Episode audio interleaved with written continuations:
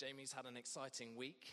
Uh, I'm gonna I'm gonna go for it because it's exciting. Uh, Jamie, just tell us a little bit what you've been up to this week. Uh, thank you. I mean, I've started a new job, but I think what you want me to talk about is that I've been brewing my own elderflower champagne. And I'm currently today uh, getting some elderflower cordial ready for my in laws, who will be here this evening. So uh, um, if you think preaching on lust is tricky when it's people you don't know, imagine doing it with people you really do know. Um, so that's a little bit of what I've done. And uh, did you want to pray for me? Yeah.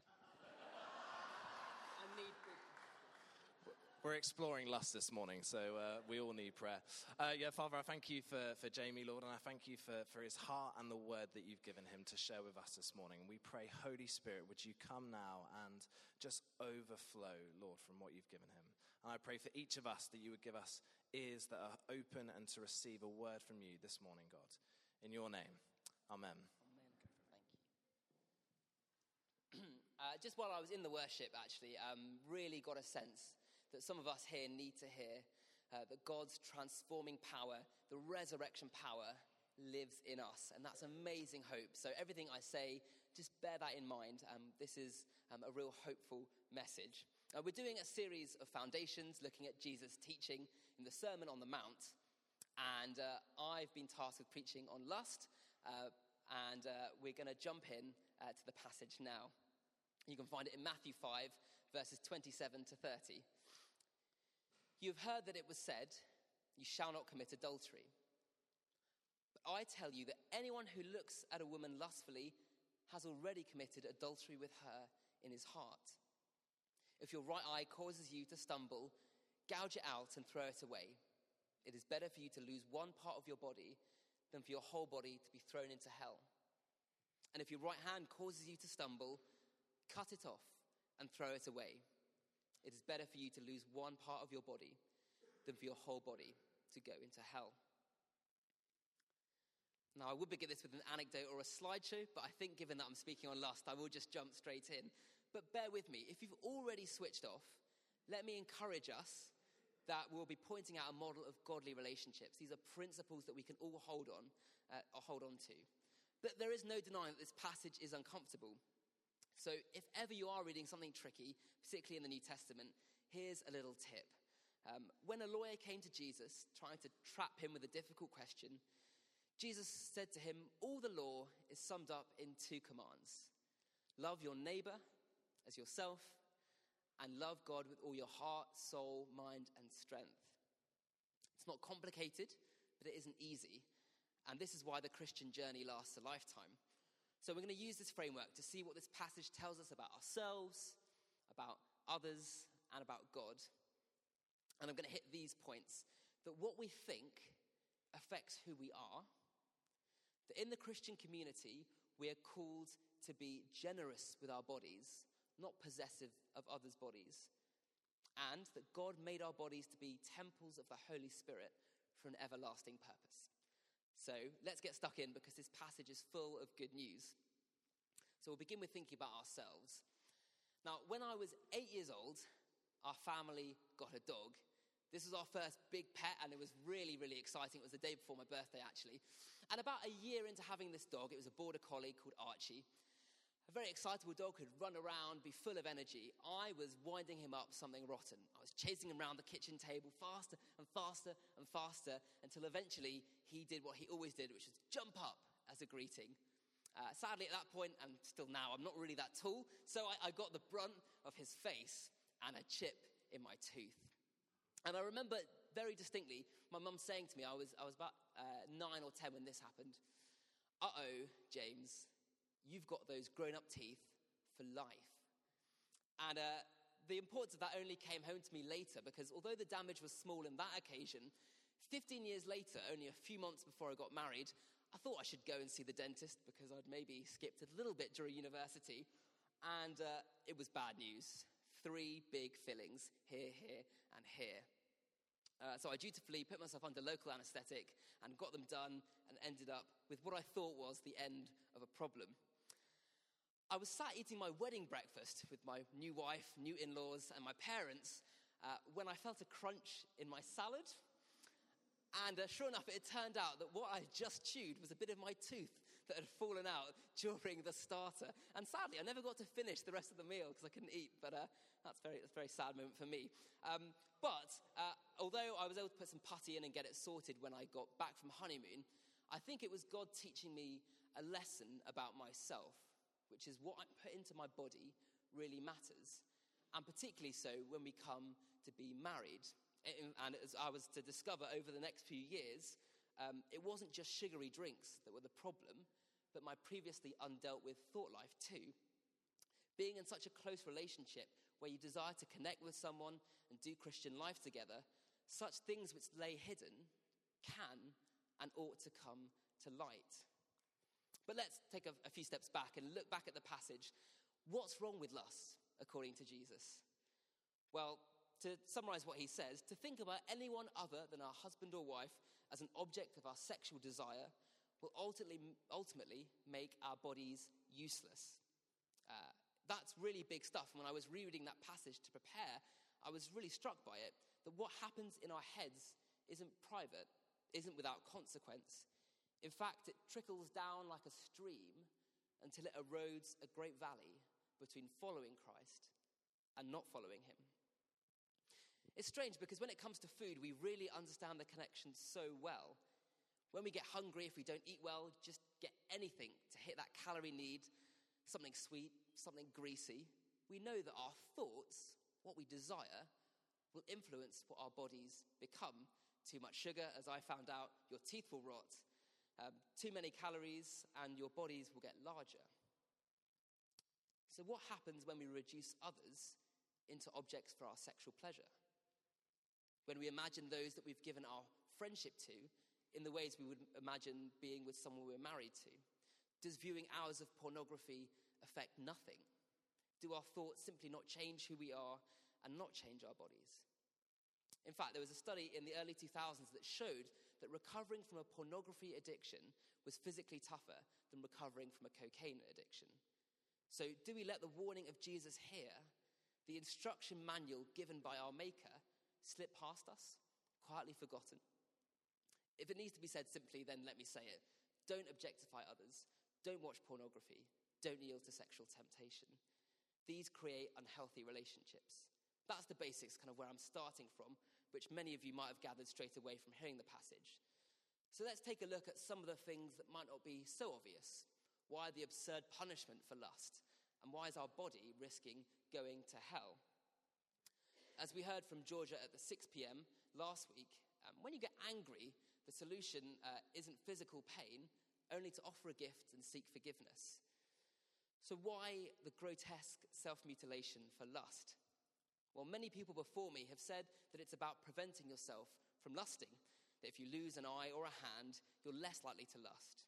Now, I'm not a biblical expert, my PhD was in Pentecostalism, but here's my thoughts on what Jesus might be saying in the context of the Sermon on the Mount. As we know from this series, Jesus was giving a new law, or at least an interpretation of the law, to his followers. So, therefore, when I'm preparing this passage, I ask myself, well, what laws are relevant that you'd lose a hand or an eye? In fact, only one punishment merited losing a hand, and missing a hand or an eye had one consequence in Israelite law. Uh, you may not have been expecting to hear something like this, but here we go. One of the last laws given in the Torah is about the punishment for a woman intervening in a fight between her husband and another man, where she rescues her husband by grabbing the other man's genitals.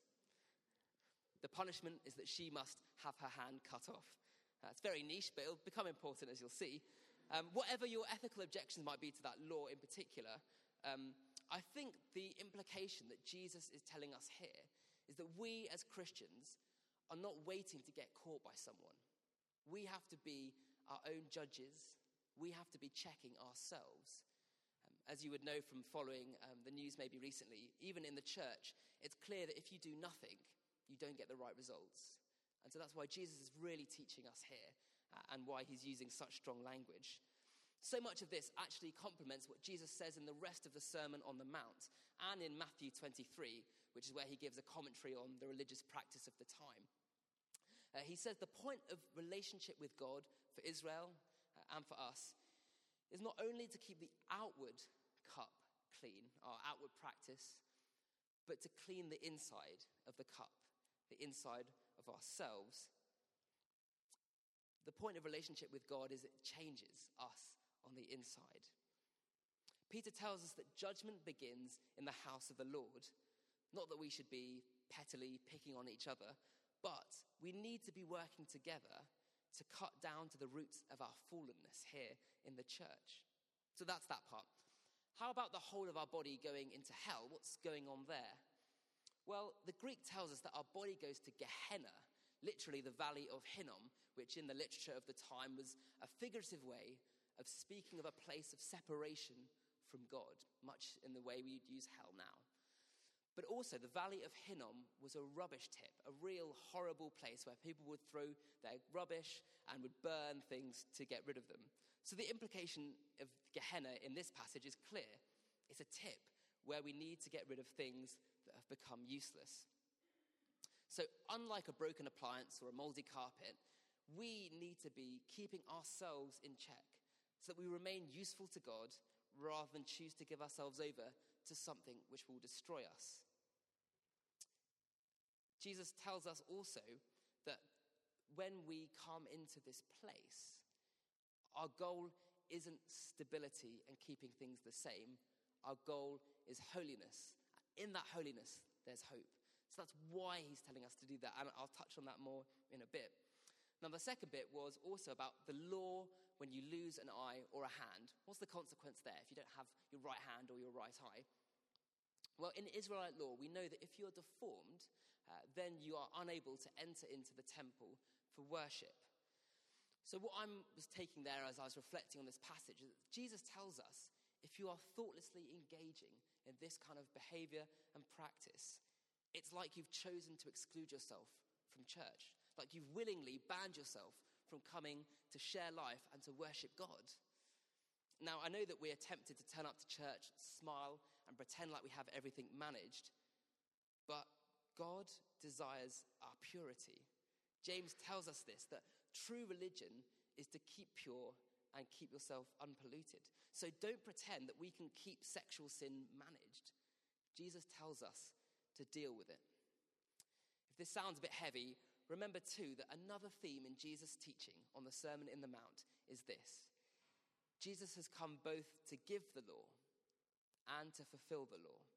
He's come to give us standards and to meet them in himself. And we know at the end of Matthew's gospel that Jesus does that by dying on to take our punishment uh, and upon himself that we might have life in his name. And here's the encouragement of what that means for his teaching there. Jesus is telling us that God's transforming power runs as deep as we do. There's no part of us which is unsavable. That's why Jesus teaches on it. If he was just saying, you really shouldn't lust, but there's nothing I can do about it, and that would be for our condemnation, he's teaching on it because he wants us to enter into that freedom. So that's for ourselves. How about now for others, our neighbor? What do we learn here? Well, as uh, Lewis said, I've been at this church just coming up three years, and I will be married just about four to Zoe. And uh, just a few weeks ago, I had the privilege of seeing my sister get married in the church that I grew up in. And actually, my dad recently um, got ordained and he was able to conduct the service. And it was a really special day. And as I was coming to uh, Laura's uh, wedding, I was given the chance to write um, a poem for her to, to, to give at the day, because um, I like writing poetry. And it was a really good chance to reflect on what have I learned from three, almost four years of marriage. I won't read you the poem, but I will tell you uh, a joke. The saying goes that if you keep quiet when you're wrong, you're wise. But if you keep quiet when you know you're right, you must be married. now, I have actually learned a lot more over the last four years than just that, and lost more than just the hair on my head. But primarily, I've learned that Jesus' teaching on lust is freedom, and it's the basis for healthy relationships. And this is why it's so um, brilliant to be able to talk to us about this topic this morning. But I feel maybe we need to highlight what's the principle that makes lust so destructive in the first place. Well, Jesus tells us the problem with lust is that it is possessive, not generous. Lust is a bottomless pit which demands more and more and more of the person lusting until it consumes even them. It's a pit in which we pour ourselves, our time, and our energies into which, until a point in which we cannot even get out. Lust wants to possess others for our pleasure, but by giving it space, we get entirely consumed. Those outside the church tell us you're getting all a bit uptight. Just live a little, engage, enjoy, whatever. We're animals anyway, it doesn't matter. But we see what's going on, and we as a church need to be sending a positive message. What do positive relationships really look like? And when I look at what the world has to offer, I despair. Whole profitable industries film months worth of content every day, which urges that we buy into satisfying our sexual desires virtually. Advertising uses flawless models in the hope that if we stare at attractive, successful people, we'll be persuaded into parting with our money in pursuit of a fantasy. Here, Jesus is grabbing us by the shoulders and shaking us from our comatose consumption. Be careful. Don't spend your energy, your time, and your money on what doesn't satisfy. Many think that it's the church that lives in the land of make believe, but Jesus here is the one telling us to turn back to reality. After all, it's the people and the world that God Himself has made, and these are the very things that He's come to save. For comparison, lust has nothing to offer us. What will those daydreams pay you in return? What will those hours spent on the adult websites give you back?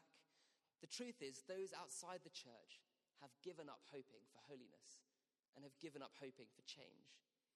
They have seen our flaws, and as insidiously as gambling websites, they hope to profit from our misery. But here's the good news for us all whether we feel that we struggle with lust or not. The church is a place where we find generosity and not possession. To use a really, really simple analogy, if Zoe and I both sat at home with our feet up waiting to be served by the other person, we'd be waiting all day, and neither of us would be served. But if we were both hard at work, uh, doing chores, loving, caring, and putting the other person first, then we'd find that all day we were being both served and honored.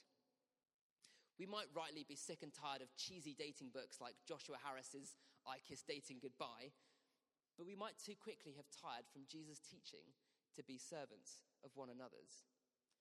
Good relationships are not about how far is too far, because that advice only lasts as long as one person dates another. Good relationships are about how far we ought to serve the other person, because this advice lasts for as long as God puts people around us. While the adult entertainment industry, our fantasizing, and our selfishness is a giving up of ourselves for nothing in return becoming slaves to sin. In Christ, we have a master who makes himself our servant. He washes feet. He surrenders his own body to a painful death on a cross that we might have free, full, bodily, satisfying lives. Good relationships are about generosity to others rather than possession. As Paul says in Galatians, you, my brother and sisters, were called to be free. Do not use your freedom to indulge the flesh. Rather, serve one another humbly in love. Here's the beautiful thing Jesus found those who'd been victims of lust, the woman at the well, Mary Magdalene, and he treated them as precious creations, and he gave them a new identity in his kingdom. These women, who had been voiceless objects to be bought, became the first proclaimers of God's good news as disciples of Christ. The kingdom is about putting the last in first place. Jesus says to those that have been hurt by abuse, been trapped in unhealthy relationships and affairs, Neither do I condemn you. Go leave your life of sin. So Jesus models that generosity to others. But do you? Do we proclaim forgiveness and then model holiness? Or are we quick to judge and slow to repent? So, lastly, now, as we take a really big picture look at, at what this tells us about God, I want to leave us with a roadmap for hope. Firstly, I said at the beginning that Jesus' words are the instruction manual, how we use the product, as it were. But sometimes we forget what the product actually is So let me remind us, as Paul says, your bodies are temples of the Holy Spirit, who is in you, whom you've received from God. You are not your own, you were bought at a price. Therefore, honor God with your bodies. Our bodies, not our churches or English cathedrals or cosmic universe or internal psyche, the very stuff of our physical matter is where God dwells. These bodies in the kingdom are given eternal purpose. They're to be used to glorify God, to give themselves to loving our brothers and sisters, to proclaiming good news, and to bringing life. Jesus' bodily resurrection and the scars that he bore are the basis of our hope and a promise that these bodies we have right now will be the seeds of the bodies we will have forever. To rephrase what my mum said to me after the dog chipped my tooth, these bodies, brothers and sisters, are your grown up bodies. You have them for life and for everlasting life. So, the implication of this is that we ought to take time to see people not as objects for our pleasure, but as subjects of God, who we can partner with for an everlasting pursuit. I was preparing this passage and uh, thinking about who are good models for the transformation that happens between being trapped in a place of lust to freedom in the kingdom. And I stumbled again upon Rahab, who some of you may know appears in Joshua 2, when the Israelites had left Egypt through Exodus and were hoping to enter into the promised land, they were very afraid, and Joshua sends some spies to gather some info for him. And some spies come into Jericho, which is a fortified city. And when they go in there, the king finds out and says to, um, to the, the guards, say, can you find for me the Israelite spies who have come into Jericho? And Rahab, who ran a brothel and herself was a prostitute, most likely, took in these two spies, hid them under flax in her roof, and when the guards came, she said, oh, I think you've just missed them. They've just left the gate. If you go now, you'll overtake them and pursue them. We, we know, of course, that she lets them down through a red scarlet thread down her window, and the men escape and return with the news, so that when the Israelites come to invade the city of Jericho, Rahab and her family are spared. And I knew that before, and I thought that's a wonderful story. But what I hadn't appreciated, and particularly in light of her profession, is the amazing story of redemption that Rahab ended with. For she was eventually to bear a family um, within this, the people of God. And her grandson was Boaz, whose great grandson was King David, whose great, great, great, great, great, great, great, great, great grandson eventually was Jesus. And if that's not an amazing story for what happens when we turn from serving our own desires to serving God's kingdom with our bodies, then I don't know what is. And if you want to read more about that in your own time, it's in Joshua 2, in Matthew, the very beginning, in Hebrews 11, and in James 2. Uh, secondly, let me finish by uh, reminding us of the challenge. Jesus is to be taken seriously. His words, as Peter said, are life. So if you're pouring yourself into that Gehenna rubbish pit and making yourself unavailable for God, pray for freedom. Paul tells us it's for freedom that Christ has set us free. So if any, in any way you've made something master over you that you can't break from, don't be ashamed, but confess to your brothers and sisters. Find prayerful friends to support you. And we run a recovery course here in church which helps with addiction. We all should keep account of the daily tracks we make through the fields of our mind. We should ask ourselves where do we go to when we drift off? What are we thinking? Where do we still need the mind of Christ? Remember, as I said, that God's transforming power runs as deep as we do. Nothing is beyond his gracious reach. So bring things out to light for healing. And finally, let me share that freedom is freeing. I said that Jesus' teaching wasn't complicated, but it isn't easy at the start. But also, Jesus tells us that his burden is light and his yoke is easy. Living in the reality of life rather than fantasy is freedom. We are called to live for generous love rather than possessive pleasure, and to live for the servant Lord rather than the sinful master. We're picked up and put on our feet by a God who does not condemn us, but longs that we will walk the way of the cross, and in dying to our sinful selves, will find everlasting freedom. None of this is possible without God dwelling in us. It's His work, and we have only to take the first step out of the boat. Amen. And uh, just, uh, I know that those are very much principles of holiness, but if you want to wrestle through some of the practicalities, find my details on Church Suite, send me an email or text me, and I'll be around to pray. But this is something we really can do. God really transforms uh, and do really hold on to the hope and the freedom that we have in Christ. Amen. Thank you so much, Jamie. Um, really powerful stuff what we'd love to do is um, I'd love to invite the band up. Um, we're just going to take a moment to, um, to ask the Holy Spirit to, uh, to come and speak into our heart, to potentially reveal um, some of those, those places that Jamie's been speaking into. And, and as I said before Jamie started, I, I, really sort of sense that God is wanting to pour out hope. Um, into this place and into our lives. And um, just to say, we're, we're going to move into a time of just, just inviting God to come and speak to us and, and a chance to pray for one another. Um, and, and